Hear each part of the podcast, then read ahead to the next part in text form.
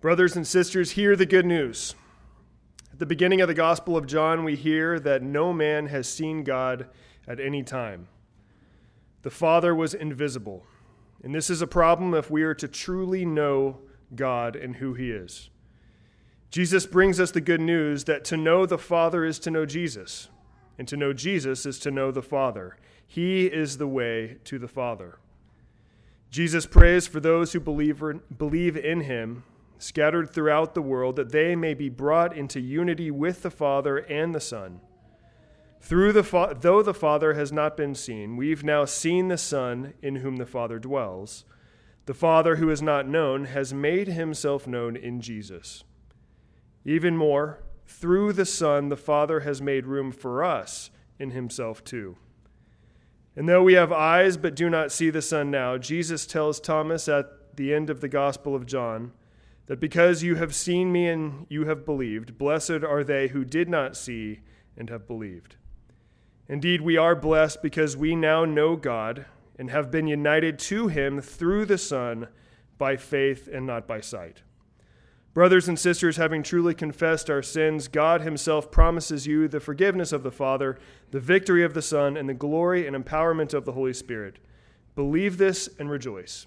And God's people say, Amen. Amen. God's word to us this morning begins in 1 Kings chapter 3.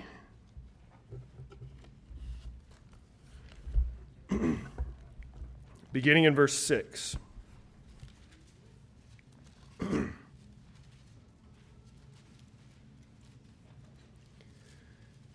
Hear the word of the Lord. Then Solomon said, Thou hast shown great loving kindness to thy servant David my father according as he walked before thee in truth and righteousness and uprightness of heart toward thee. And thou hast reserved for him this great loving kindness, that thou hast given him a son to sit on his throne, as it is to this day.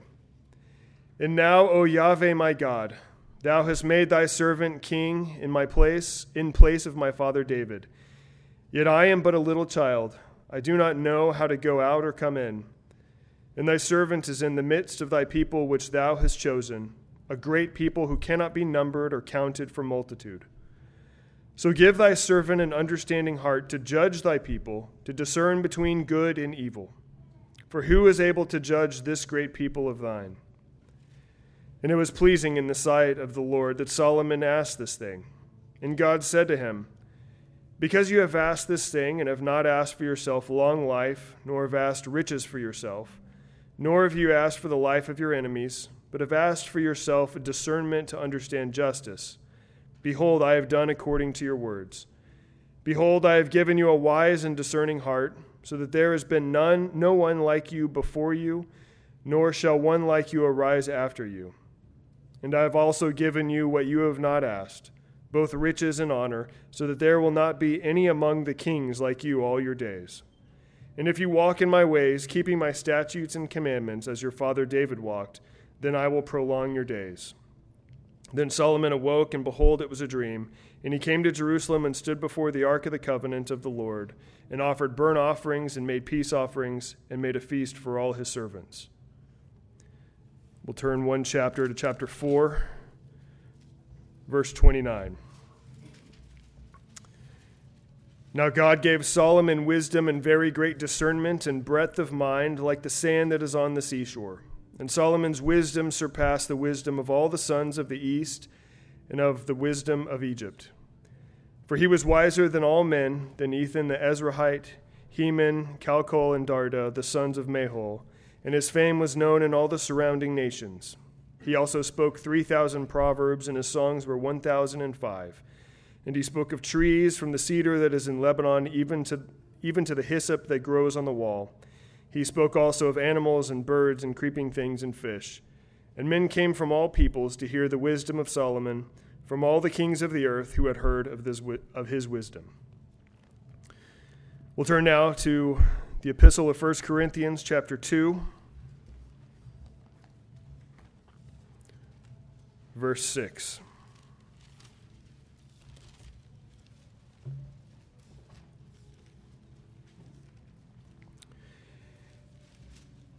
Yet we do speak wisdom among those who are mature, a wisdom, however, not of this age, nor of the rulers of this age, who are passing away. But we speak God's wisdom in a mystery, the hidden wisdom which God predestined before the ages to our glory, the wisdom which none of the rulers of this age has understood.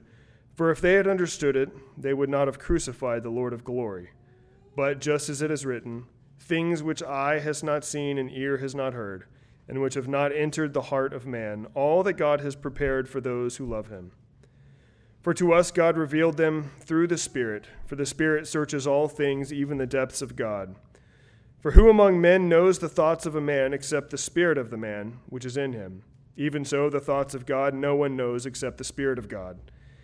Now we have received not the Spirit of the world, but the Spirit who is from God, that we might know the things freely given to us by God, which things we also speak, not in words taught by human wisdom, but in those taught by the Spirit, combining spiritual thoughts with spiritual words. But a, but a natural man does not accept the things of the Spirit of God, for they are foolishness to him, and he cannot understand them because they are spiritually appraised. But he who is spiritual appraises all things, yet he himself is appraised by no man. For who has known the mind of the Lord that he should instruct him? But we have the mind of Christ. Let us turn now to the back of your bulletin and read together Psalm 1.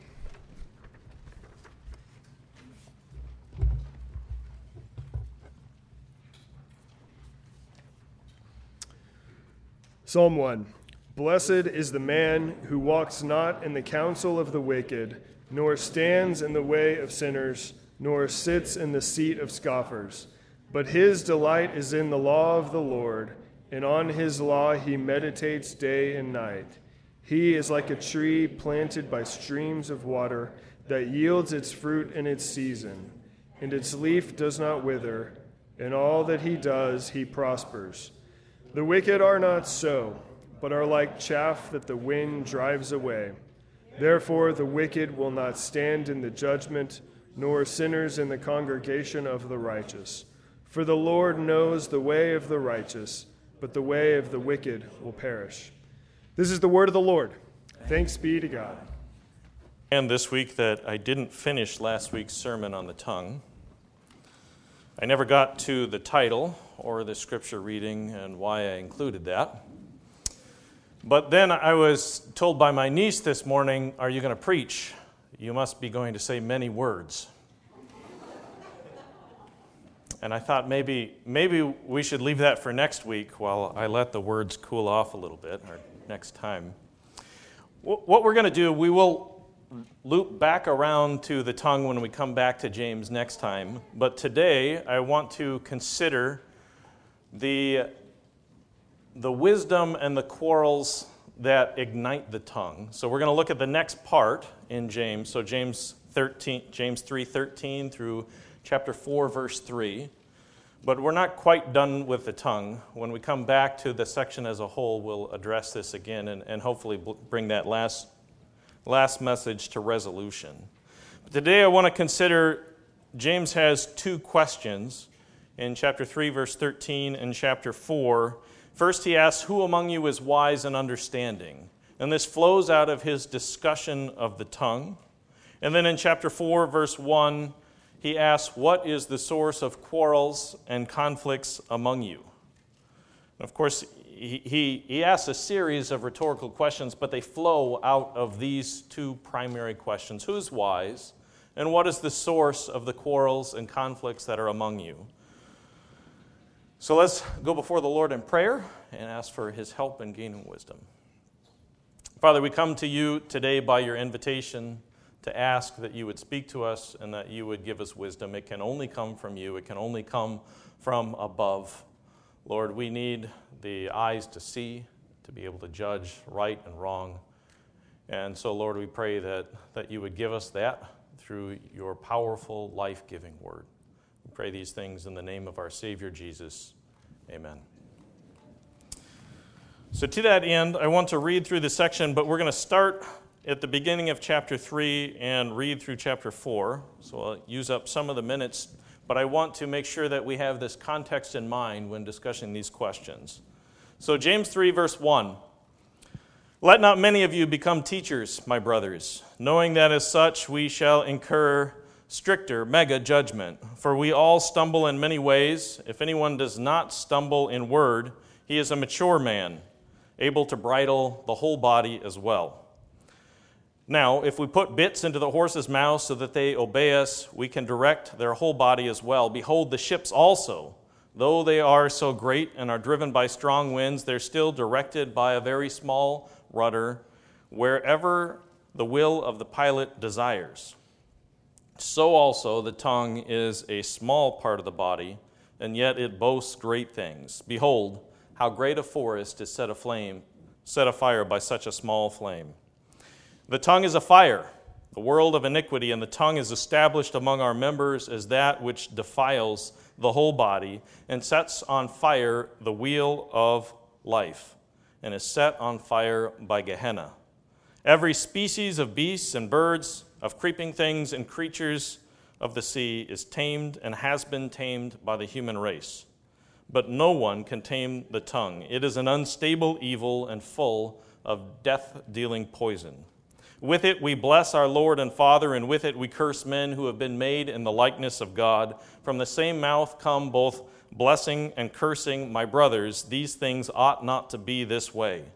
Does a fountain send out from the same opening both fresh and bitter? Can a fig tree, my brother, produce olives, or a vine tree, a vine produce figs? Neither can salt water produce fresh. Who among you is wise and understanding? Let him show by his good life, his beautiful life, his works in the meekness of wisdom. But if you have bitter jealousy and selfish ambition in your heart, do not be arrogant and so lie against the truth.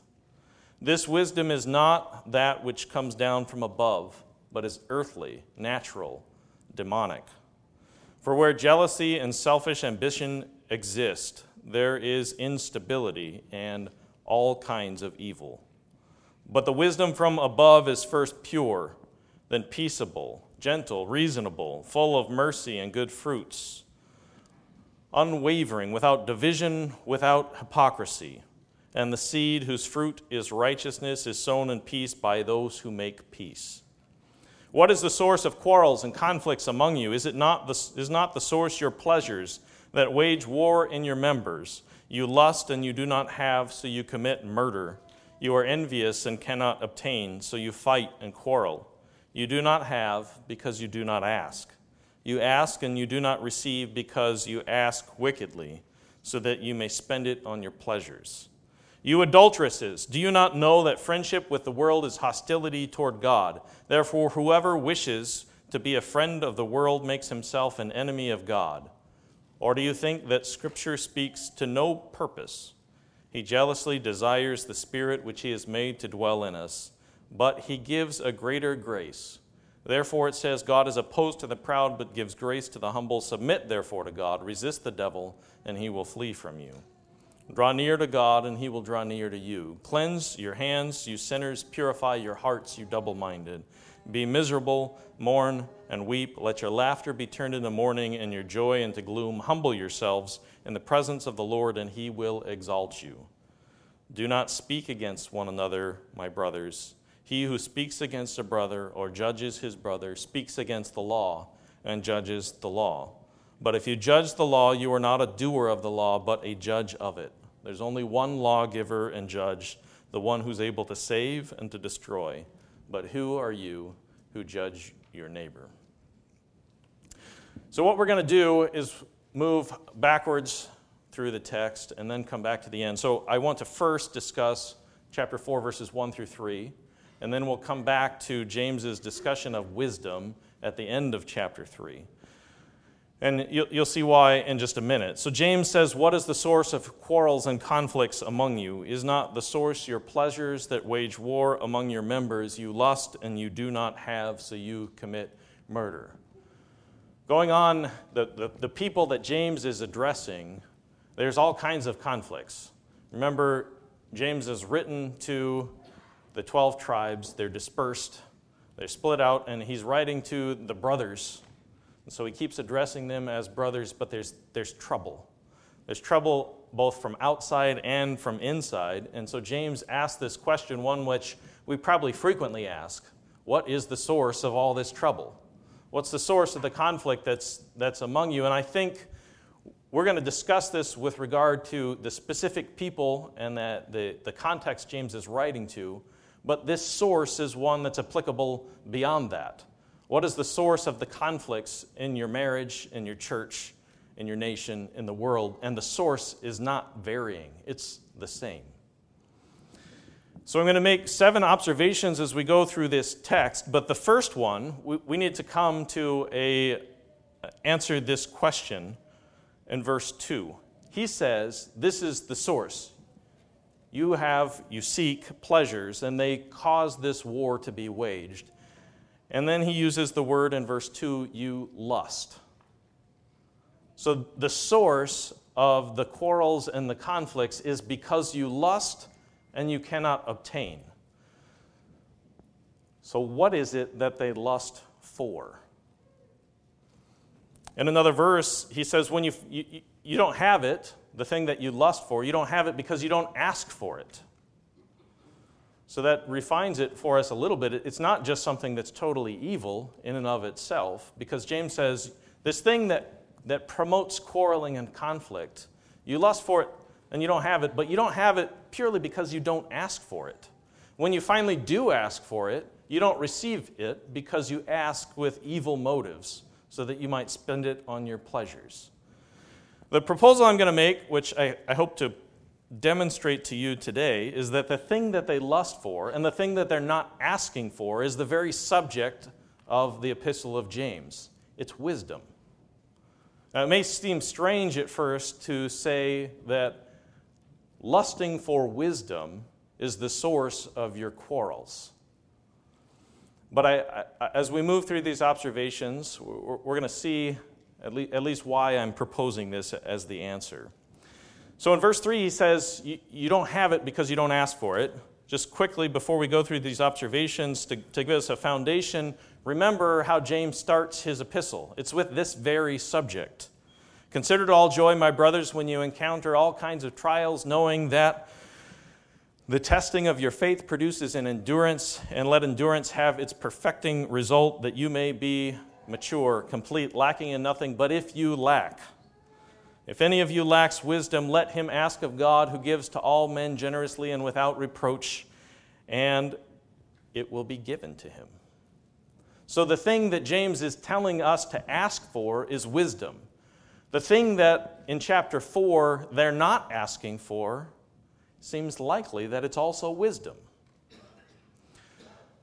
Now, we can, we can put that wisdom in scare quotes because, as we'll find out, there's more than one kind of wisdom. We just, we just read through the passage in chapter 3. He says, This wisdom, this one that's full of selfish ambition and bitter jealousy, this is not the wisdom that's from above. It's earthly, natural, demonic. So there are two kinds of wisdom, but nonetheless, it's wisdom that people are looking for. So, the first thing I want to do, the first observation, we'll have to chase it down, but is to give, us, give ourselves a definition then of wisdom that we can use as we, as we look through this text. And that's why I had the scripture reading changed to 1 Kings chapter, chapter 3. If you would keep your finger in the text and flip back there very quickly. 1 Kings chapter 3.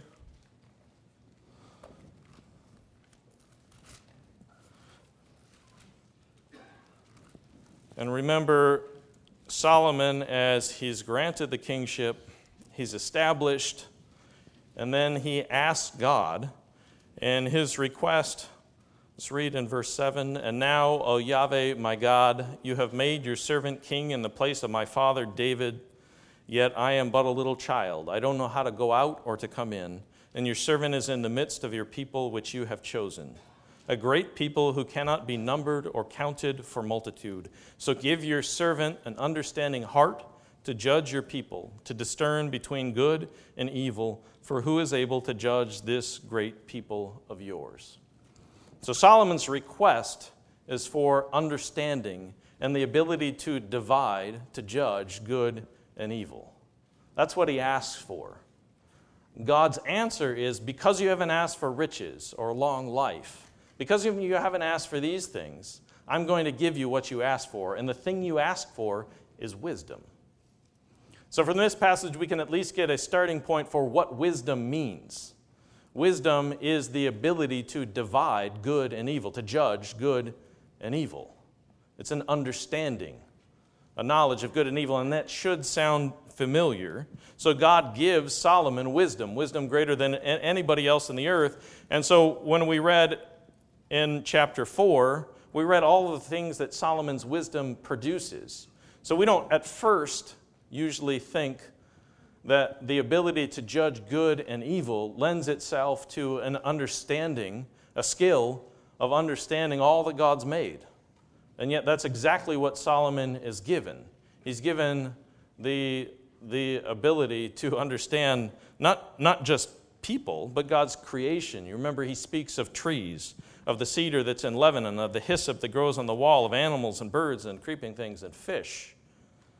He speaks of, of all that God made. Particularly, he speaks of things that will go and are, are useful by God among his people in the building of the temple. But it, his wisdom, this division of good and evil, is a skill. And so, you remember a few weeks ago, we were talking about faith and saying out of Hebrews, faith is the, the assurance of things to come. Uh, I'm always forgetting how to quote that right, so I'm just going to flip back there. Faith is the, the substance of things hoped for and the conviction, the evidence of things not seen. And so we said that it's reaching forward into what God promises and acting on that now. If we take that definition and then say, what is wisdom in that construct? It's the the ability to, to do that, to take the thing that God has promised, the reality that He sets forth, and then to skillfully navigate among it so that you can judge good from evil. You know how to act at, in a given circumstance. And particularly, that wisdom then is a, a kingly attribute because you have to be able to judge between good and evil, not just for yourself, but for those around you. We see wisdom in the Old Testament particularly given to those who are, are given the task of building. So think of Bezalel and Aholiab in the building of the tabernacle. It said that they were blessed with the Spirit and wisdom. They, their hands were skilled to do the very work that God was asking them to do. And we don't usually associate that with good and evil, but that's exactly what they were doing. They were dividing good and evil, right from wrong. They were, they were building according to the plans that God had, had given and not according to the ones he hadn't given. And by the way, they were able to do that and through it to make something beautiful. So Joshua is also blessed with wisdom. Solomon, we read about Hiram in the building the temple, is given the same spirit of wisdom. Ezra, the branch, Daniel, and Stephen all are given this attribute, this characteristic of wisdom, in which they have this skillful ability, both to know, because you can't have it apart from knowing and understanding how God has made the world, but also the skill to be able to divide. And so, wisdom is a timely characteristic. If you think about the, the book of Ecclesiastes, it's a book of wisdom. Or the book of Proverbs, it's a book of wisdom. But in all those discussions of wisdom, there's a time component to it.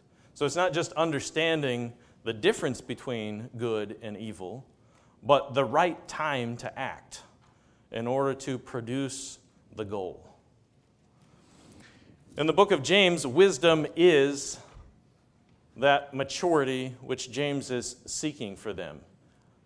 So the trials are given so that they would produce endurance. The testing your, your faith produces an endurance, and endurance will have its maturing result. But if you lack, so that, so that you don't lack in anything, but if you lack, if you haven't arrived yet, then ask of God, the one who gives to all men generously, and ask Him for wisdom. So, our first observation is that just around what wisdom is wisdom is that, that judgment of good and evil, the ability to divide rightly and to know in time how to act based on that judgment. And so you can read all of Solomon's decisions. We, we've gone through the Chronicles, and he's chronicled that wisdom of Solomon, how God gave him the wisdom to discern.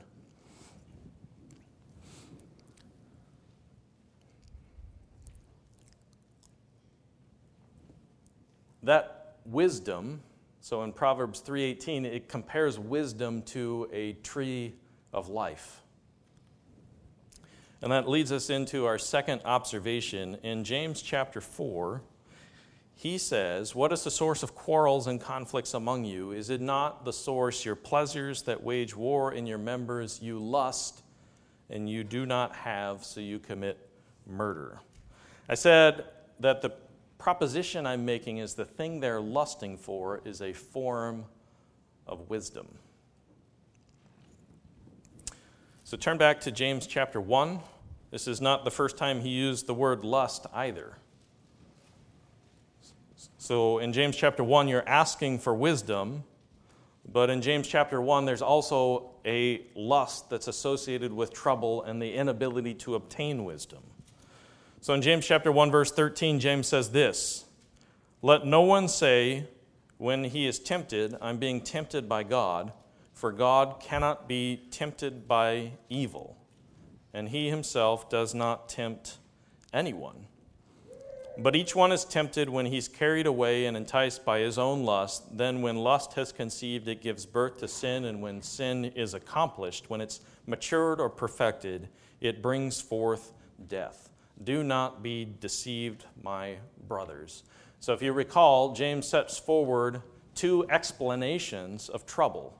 One is an explanation that it's trouble for the purpose of destruction, and he calls that temptation. It does not come from God. Instead, that temptation comes from lust. When we look at trouble and we say that the purpose is to bring forth destruction and death, that comes from our own lust. That lust gives birth to sin, and when sin is accomplished, it brings forth death. So hold your finger again in James and let's flip back to Genesis chapter 3. That trilogy of events is an allusion to Genesis 3. So, a passage we know well. Genesis 3. Now, the serpent was more crafty than any beast of the field which Yahweh God had made. Craftiness is a form of wisdom, it's the cunningness to be able to achieve the end. He said to the woman, Indeed, has God said, You shall not eat from any tree of the garden? And the woman said to the serpent, From the fruit of the trees of the garden we may eat, but from the fruit of the tree which is in the middle of the garden, God has said, You shall not eat from it or touch it, lest you die. And the serpent said to the woman, You surely shall not die, for God knows that in the day you eat from, from it, your eyes will be opened, and you will be like God, knowing good and evil. And when the woman saw that the tree was good for food, and that it was a delight to the eyes, and that the tree was desirable to make one wise, she took from its fruit and ate, and she gave to her husband with her, and he ate. And we know that story.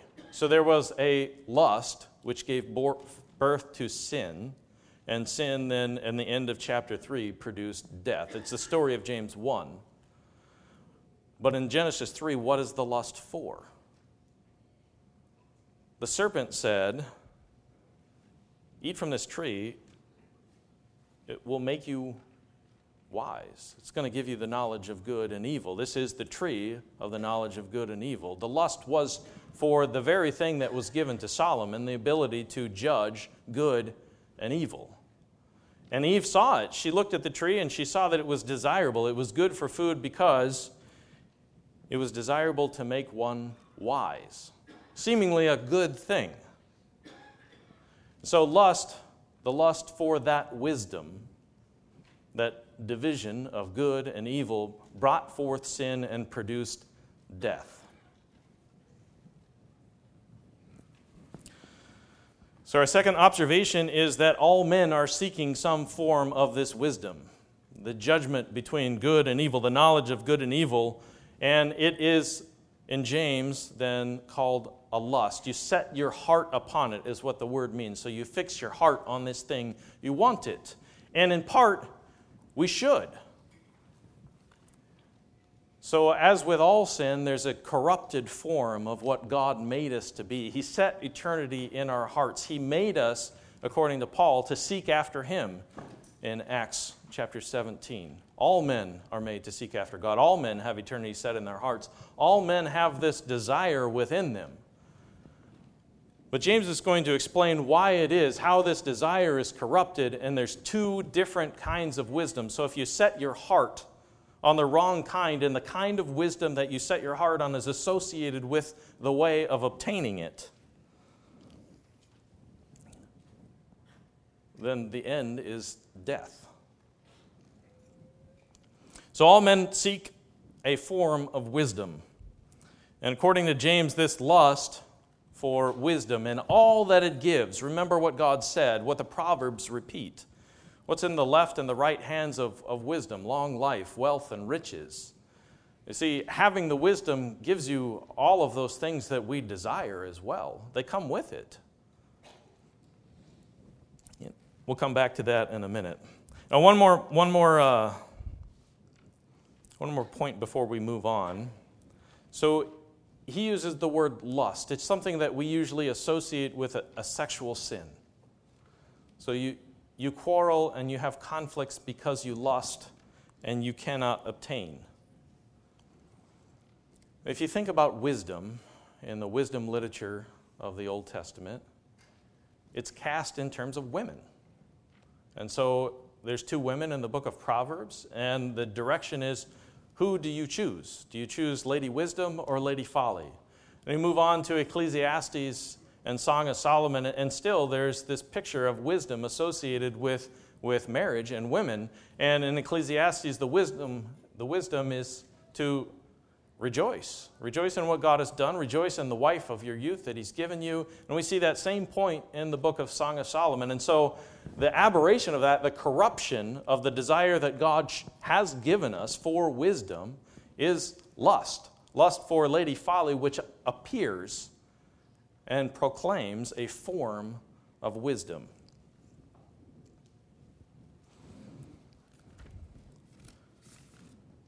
Our third observation then is that this lust, according to James, this lust for wisdom, with scare quotes, is the source of quarrels and conflict. It produces murder. You lust and you do not have, so you commit murder. You're envious and you cannot obtain, so you fight and quarrel. This lust for wisdom issues forth in death. So we saw that in James chapter 1, we saw it in Genesis chapter 3. It's repeated in, in brotherly conflict in the next chapter of Genesis. Cain and Abel are before the Lord, and Abel's offering was accepted. God looked upon it, but Cain's was not. And so Cain rose up in anger and he killed his brother. Well, why? At least at least on the face of it, the reason is not for long life or, or riches or, or any of those things. He wanted acceptance with God. Now, there was a perversion to his desire, but the result of that lust is murder. We see that through Israel's history, that lust for, scare quotes, wisdom, so the wrong kind of wisdom which avoids God produces fratricide, in which you go and you kill your brother. Let's look at one more example. So, Acts chapter 6, we've been here before in the book of James. Acts chapter 6, if you would turn there, and we'll read again what happened to Stephen and observe these, these same, this same concept to reinforce it for ourselves. To remember, Stephen was selected after there was a conflict between the Hellenists, the Greek speaking Jews, and the Hebrews. And the conflict was about who was serving the widows, the widows that were getting served. And so the 12 appointed seven for the work of service, and Stephen was one of their number. And the result, after they prayed for them and laid hands on them in verse 6, was that the word of God kept on spreading, and the number of the disciples continued to increase greatly in Jerusalem, and a great many of the priests were becoming obedient to the faith. And Stephen, full of grace and power, was performing great wonders and signs among the people. But some men from what was called the synagogue of the freedmen, including both Cyrenians and Alexandrians, and some from Cilicia and Asia, rose up and argued with Stephen, and yet they were unable to cope with the wisdom and the spirit with which he was speaking. So there was a conflict that was produced because Stephen had wisdom and they did not. They were unable to cope with the wisdom and the spirit with which he was speaking. And so the result in verse 11, they secretly induced men, they took their tongues, remember the beginning of chapter 3, and they said, We've heard him speak blasphemous words against Moses and against God. So they stirred up the people, the elders and the scribes, and they came upon them and dragged them away and brought him before the council. So they stirred men up to do violence. They could not cope with the wisdom that God had given Stephen because they did not have wisdom. And so the response was they used their tongues to murder their brother. They did it through lies. They brought him forth before the council. In verse 13, they put forward false witnesses who said, This man incessantly speaks against this holy place and against the law. We've heard him say that this Nazarene Jesus will destroy this place and alter the customs which Moses handed down to us. So we see this same pattern of fratricide in the background of the book of James. Because, of course, out of Stephen's murder in chapter 8, there arose a great persecution against the church in Jerusalem, and they were all scattered throughout the regions of Judea and Samaria except the apostles. And Saul began ravaging the church, entering house after house and dragging off men and women and putting them in prison. So, in the background of this, we have a scattered people, but the very, the very reason they're scattered is because of this sin. And I would say at this point in history, so this is early in the book of Acts, there's not a strong delineation yet that the church and, and Judaism are, are growing up. And so, so Stephen references them as, as the same people who call on Yahweh God. They're brothers. And yet, because they could not cope with the wisdom of Stephen, they used their tongues to murder them. And that's the exact thing that James is saying in chapter 4. What is the source of quarrels and conflicts among you? Is it not the source your pleasures that wage war in your members? You lust and you do not have, so you commit murder. You are envious and cannot obtain, so you fight and quarrel. Of course, that pattern's replicated in our, in our lives. If you think about conflict, the conflicts that we're a part of, and dig deep, there's all kinds of things on the surface, but what's going on behind the conflict? There's, there's a source for that conflict, an unfulfilled desire that's causing friction and that produces words driven in anger in which we murder one another with our mouths. James says the reason is because we lack wisdom. We need it. We want it. We want that form of wisdom, the, the ability to judge right and wrong. And so you think about conflict, and the conflict is usually between two different judgments of good and evil. One says that this is good, and the other one says, no, that's evil. And, and that can be on all kinds of trivial matters, whether it's the budget in your household, the, the color of the paint on the wall in the church. It's still a, a judgment. It's a dividing line. This is right and this is wrong. This is good, this is evil, and this is how we obtain the goal. And frequently it can be cast in very spiritual terms. But James says, make no mistake, what is the source of the quarrels and conflicts among you? It's because you lust and you cannot obtain. Then he says, You do not have this thing you are lusting for because you do not ask. That leads us to our fourth observation about wisdom.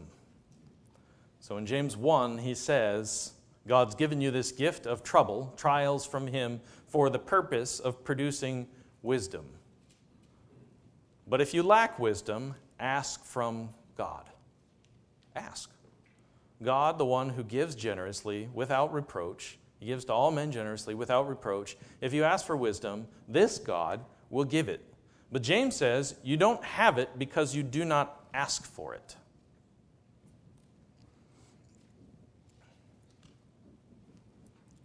It speaks to where wisdom comes from. And it, should, should be an obvious point.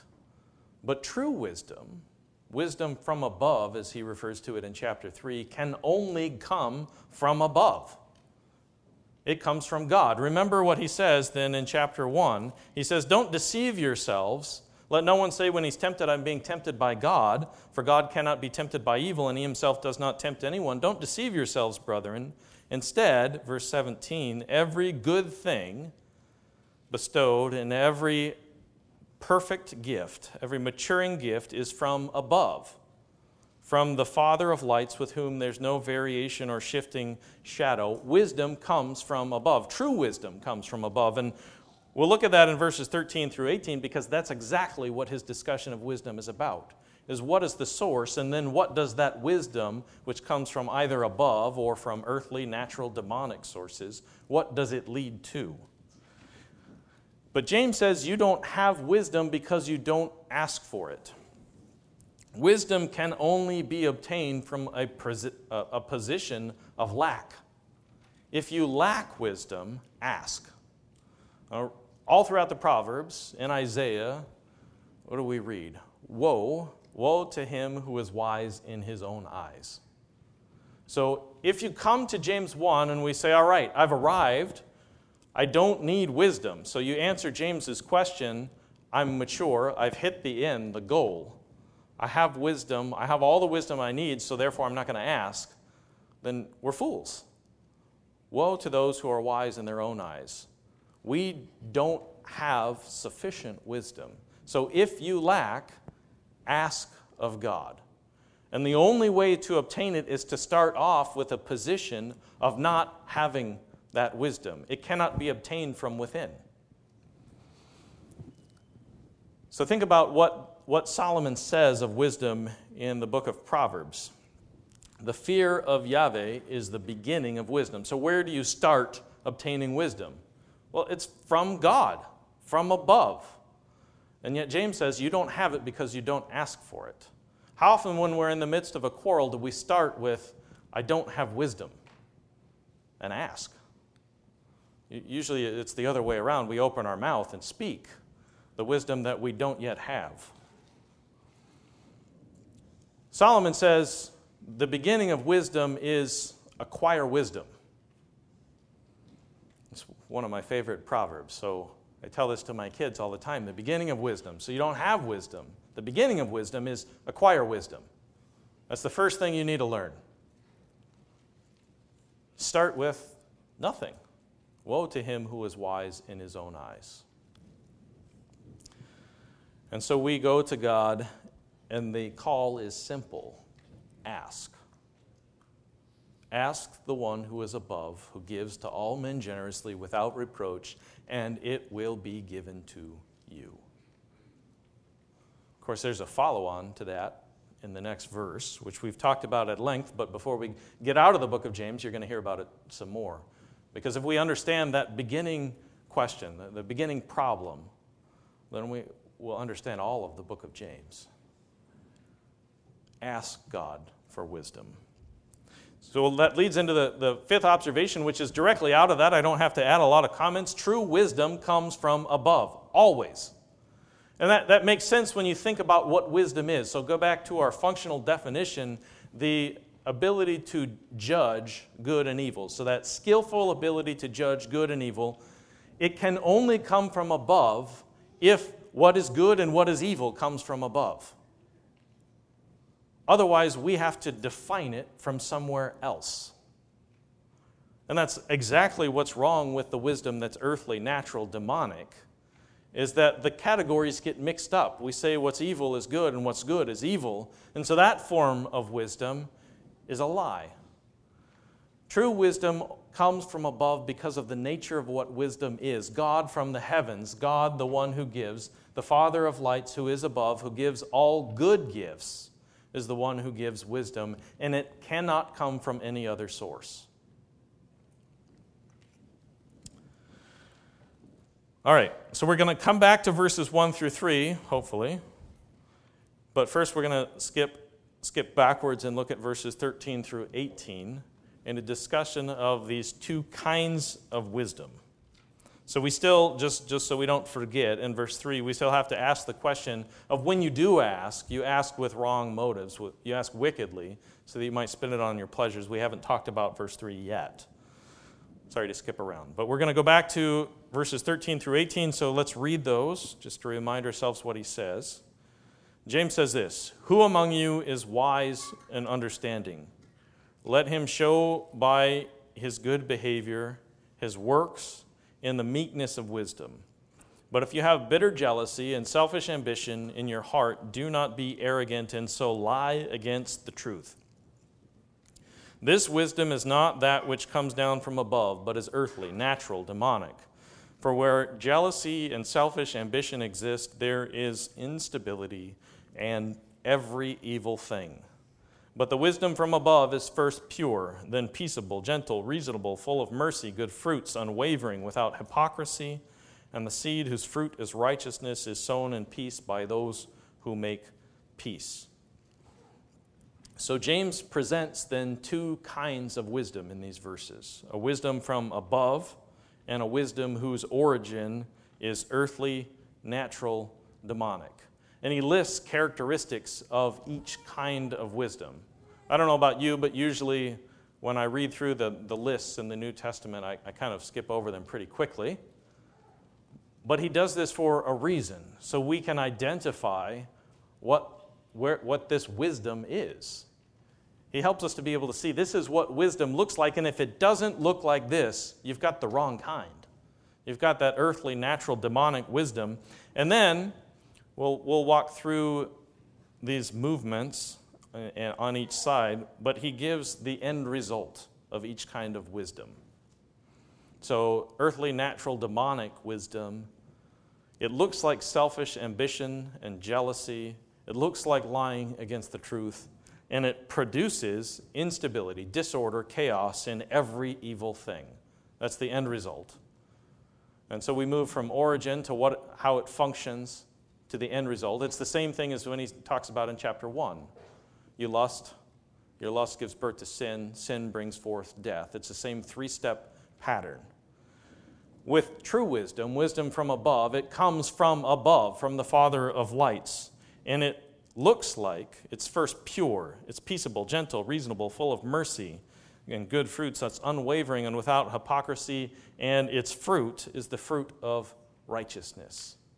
Its fruit is the fruit sown by those who make peace in peace the end result is peace. And so if you compare those two, you can see one comes from above, one comes from below, from the Gehenna that sets our tongues on fire. And there's two different fires, by the way, too. That's the part we never got to. We'll come back to that. So one comes from above, one comes from below, and the end is either chaos or the opposite of chaos, which is peace. Instability or peace. So one wisdom produces chaos and disorder and instability, the other one produces peace by way of the fruit of righteousness. So I kind of jumbled up our next two points. For those of you who like to take copious notes, um, the first one we'll talk about then directly is the earthly wisdom. It comes from below. And so notice in that list it's earthly, it's natural, it's demonic. Well, in, in the first two words, there's nothing actually wrong with earth and natural. So the way Paul uses those words, the things that are of the earth, the things that are natural, well, there's nothing fundamentally wrong with them. We are earthy beings, we're natural, but we have to be born from above. And so the discussion in, in 1 Corinthians is the natural man can't understand the things of God. Instead, God must make him spiritual. And so there's nothing fundamentally wrong with it, but as a source of wisdom, it doesn't work because the pattern is you copy heaven onto earth. And if you try to do the, the inverse, it produces disorder, chaos, and every kind of evil thing. And we see that then in verse 15 that this source is not just earthly and natural, but it's demonic. So, throughout chapter 3 and chapter 4, we have this reference in the background. So, your tongue is set on fire by Gehenna, that valley of death wherein children are put to death, and there's an allusion to hell. And here we see that wisdom that's earthly and natural, it comes forth and it's demonic. And then in chapter 4, he says again, resist the devil.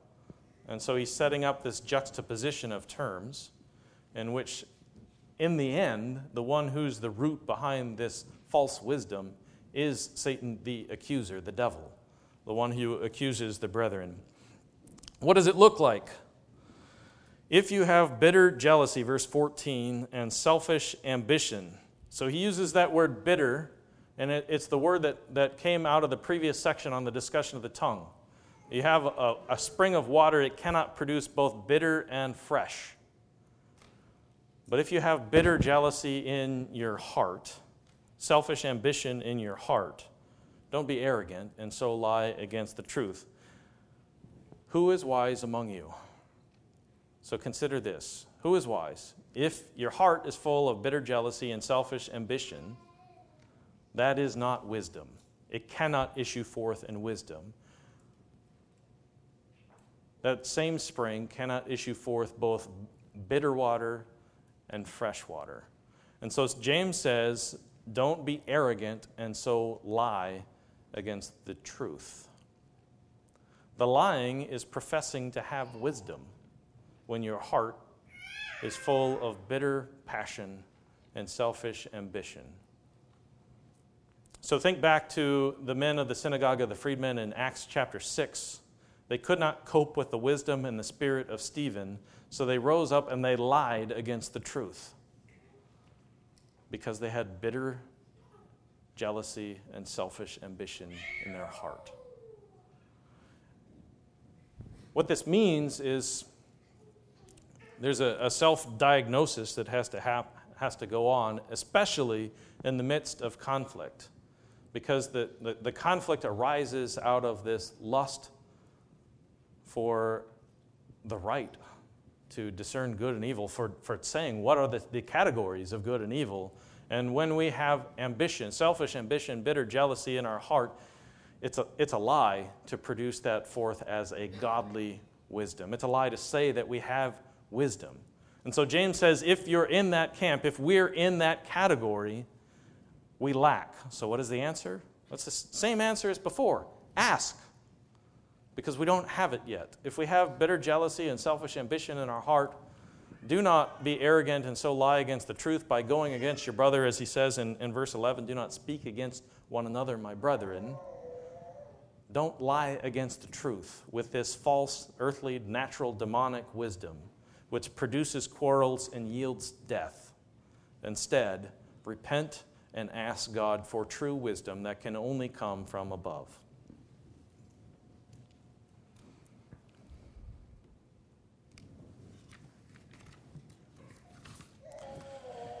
The result of this earthly wisdom, as we already mentioned in verse 16, is unstable, instability, chaos.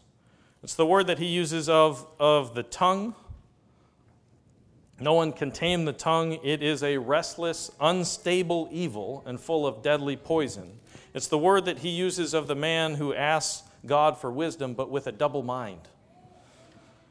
Ask in faith, chapter 1, verse 6, without, without judgment. So you can't go to God and ask for wisdom and then say, I have the wisdom to divide your wisdom. I can't, I can't go to God and say, All right, you're giving me this wisdom, but I know that this part is good and this part is evil don't judge. If you ask in faith without judgment, without dividing, because you're saying up front, I don't have wisdom when you're asking. The one who doubts, the one who judges, is like the surf of the sea driven and tossed by the wind. For let not that man expect he will receive anything from the Lord because he is double minded and unstable in all of his ways. So it's that same instability in which you're tossed between between the waves as they come crashing in, between the, the, the, wind as it presses up against the ship. You don't have a firm hand on the rudder. And throughout the book of James, he's given us examples of that kind of double mindedness, in which you say, I have faith, but there's no works. In which we go to the mirror of the law, which tells us who we are, and then forget right away. Well, this is, this is who I am. And, and so you allow both, both true wisdom, some form of true wisdom, and that which is earthly, natural, demonic to exist side by side. That double minded man will not receive more wisdom. He's unstable. He's produced the fruit of that kind of wisdom which arises out of earth natural demons. It comes from below, not from above.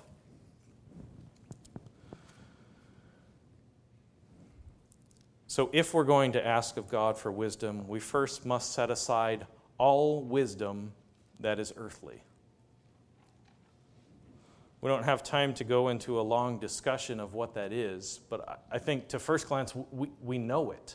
You, you can identify it if you look deeply at bitter jealousy, selfish ambition. And we're taught it. We're taught that this is a form of wisdom. If you have goals and you want them, you, you go after them. And this is how you do it promote yourself. Put yourself first. That's an earthly wisdom. James says that true wisdom is meek.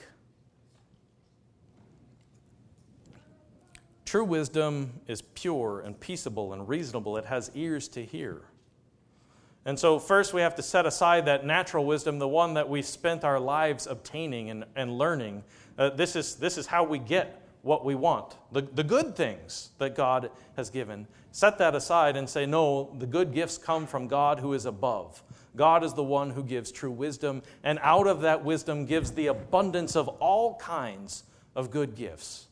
If we seek the good gifts first, apart from the God who gives good wisdom, we will get nothing but death and chaos.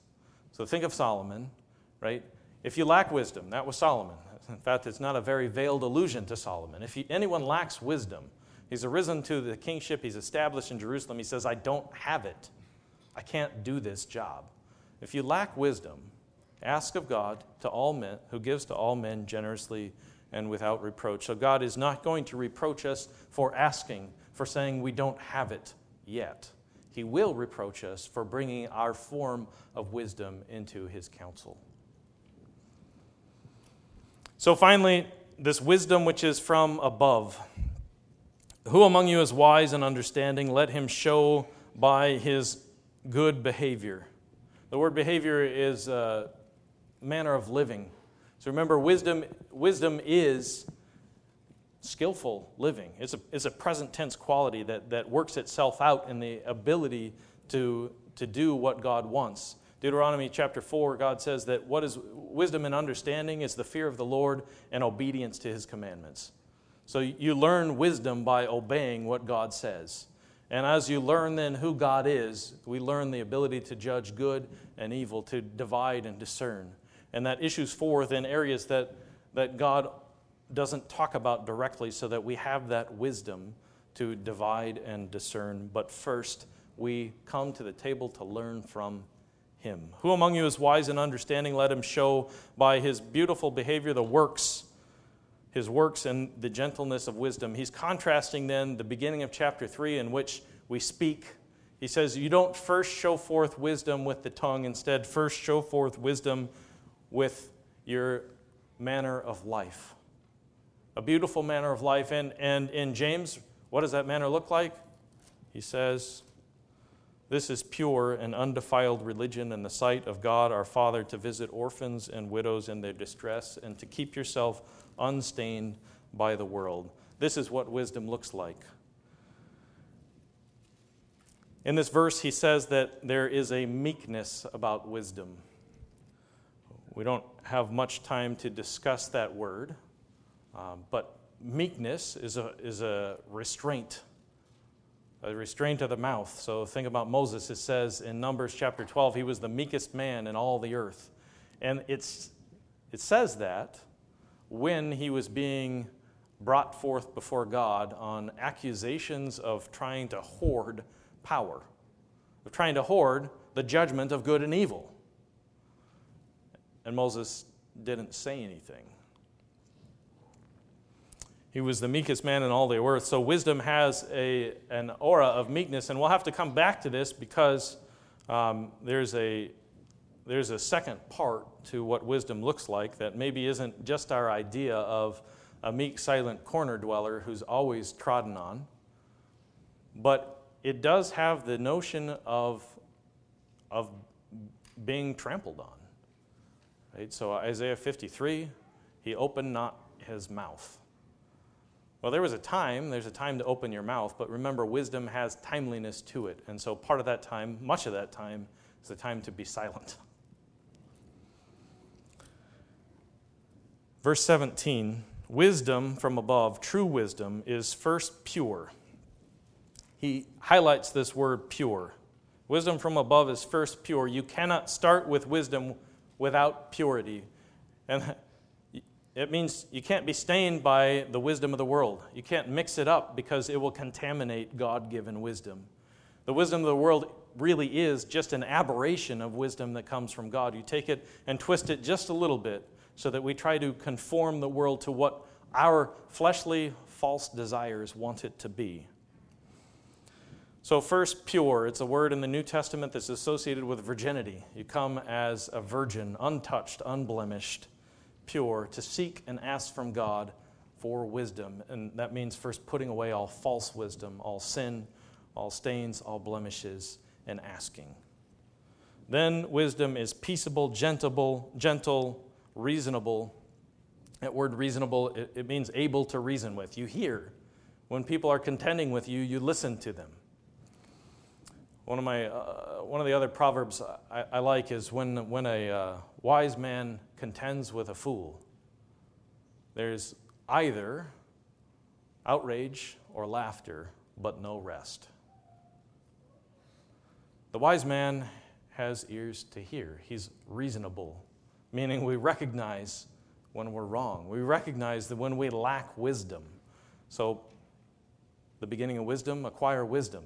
The beginning of the wisdom, fear of Yahweh. The beginning of wisdom, realize we're not all wise. It's peaceable, gentle, gentle, reasonable, full of mercy and good fruits. Wisdom produces fruit. And that fruit is found in verse 18, but first it's unwavering. That word unwavering, it means no judgment. It's just, it's just the same word for dividing, but with a, with a not in front of it. It means impartial. So going back to, to chapter 2, without a mask. So without pretense. True wisdom, wisdom that comes from above, is pure. It doesn't hide ourselves, it's reasonable, it listens to others. Without division, it's full of mercy and produces good fruits. So in verse 18, we come to the conclusion then that this wisdom is a seed whose fruit is righteousness, and it's sown in peace by those who make peace. The end result of this true wisdom, the wisdom that comes from above, is peace.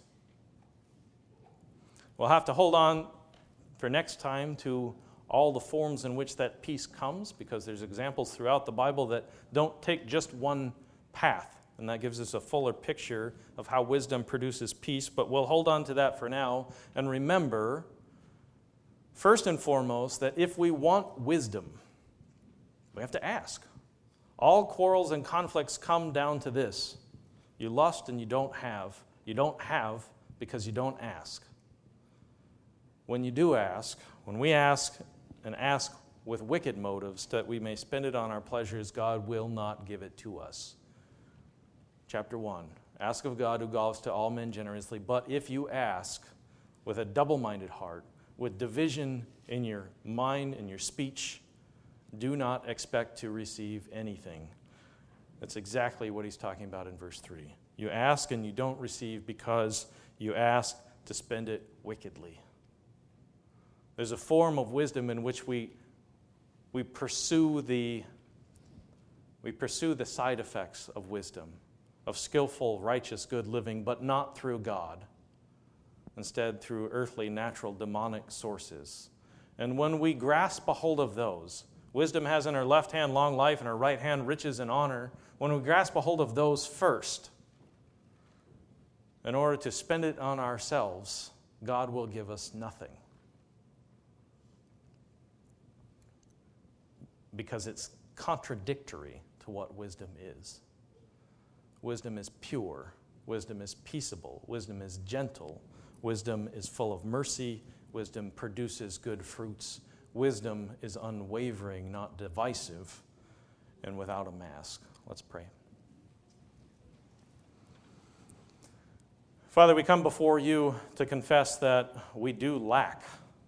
Lord, in the midst of the good trials that you give us, we're tempted to call them trouble for our own destruction. And in that, we're tempted to walk down a path that only leads to death, to grasp a hold of worldly, worthless wisdom that tries to achieve the life that you give, but without you. So, Lord, I pray that you would empty us of that, help us to repent of that kind of wisdom that produces quarrels and conflicts among us, that issues forth in murder and death, and that instead we would come to you. And so, Lord, today we ask you for wisdom, the wisdom that only you can give. Help us to learn at your feet from your word that teaches us, that produces those good fruits of wisdom. Help us to grasp a hold of it and to hang on to it as Solomon urges us to, especially in the midst of the trouble that's coming upon this world right now, Lord, help us to have wisdom. The kind of wisdom that makes us into peacemakers, that sows seeds of peace and issues forth and fruit of righteousness. Lord, we want to have that today, and so we ask you because we need you. We pray these things at the feet of our Savior Jesus. Amen.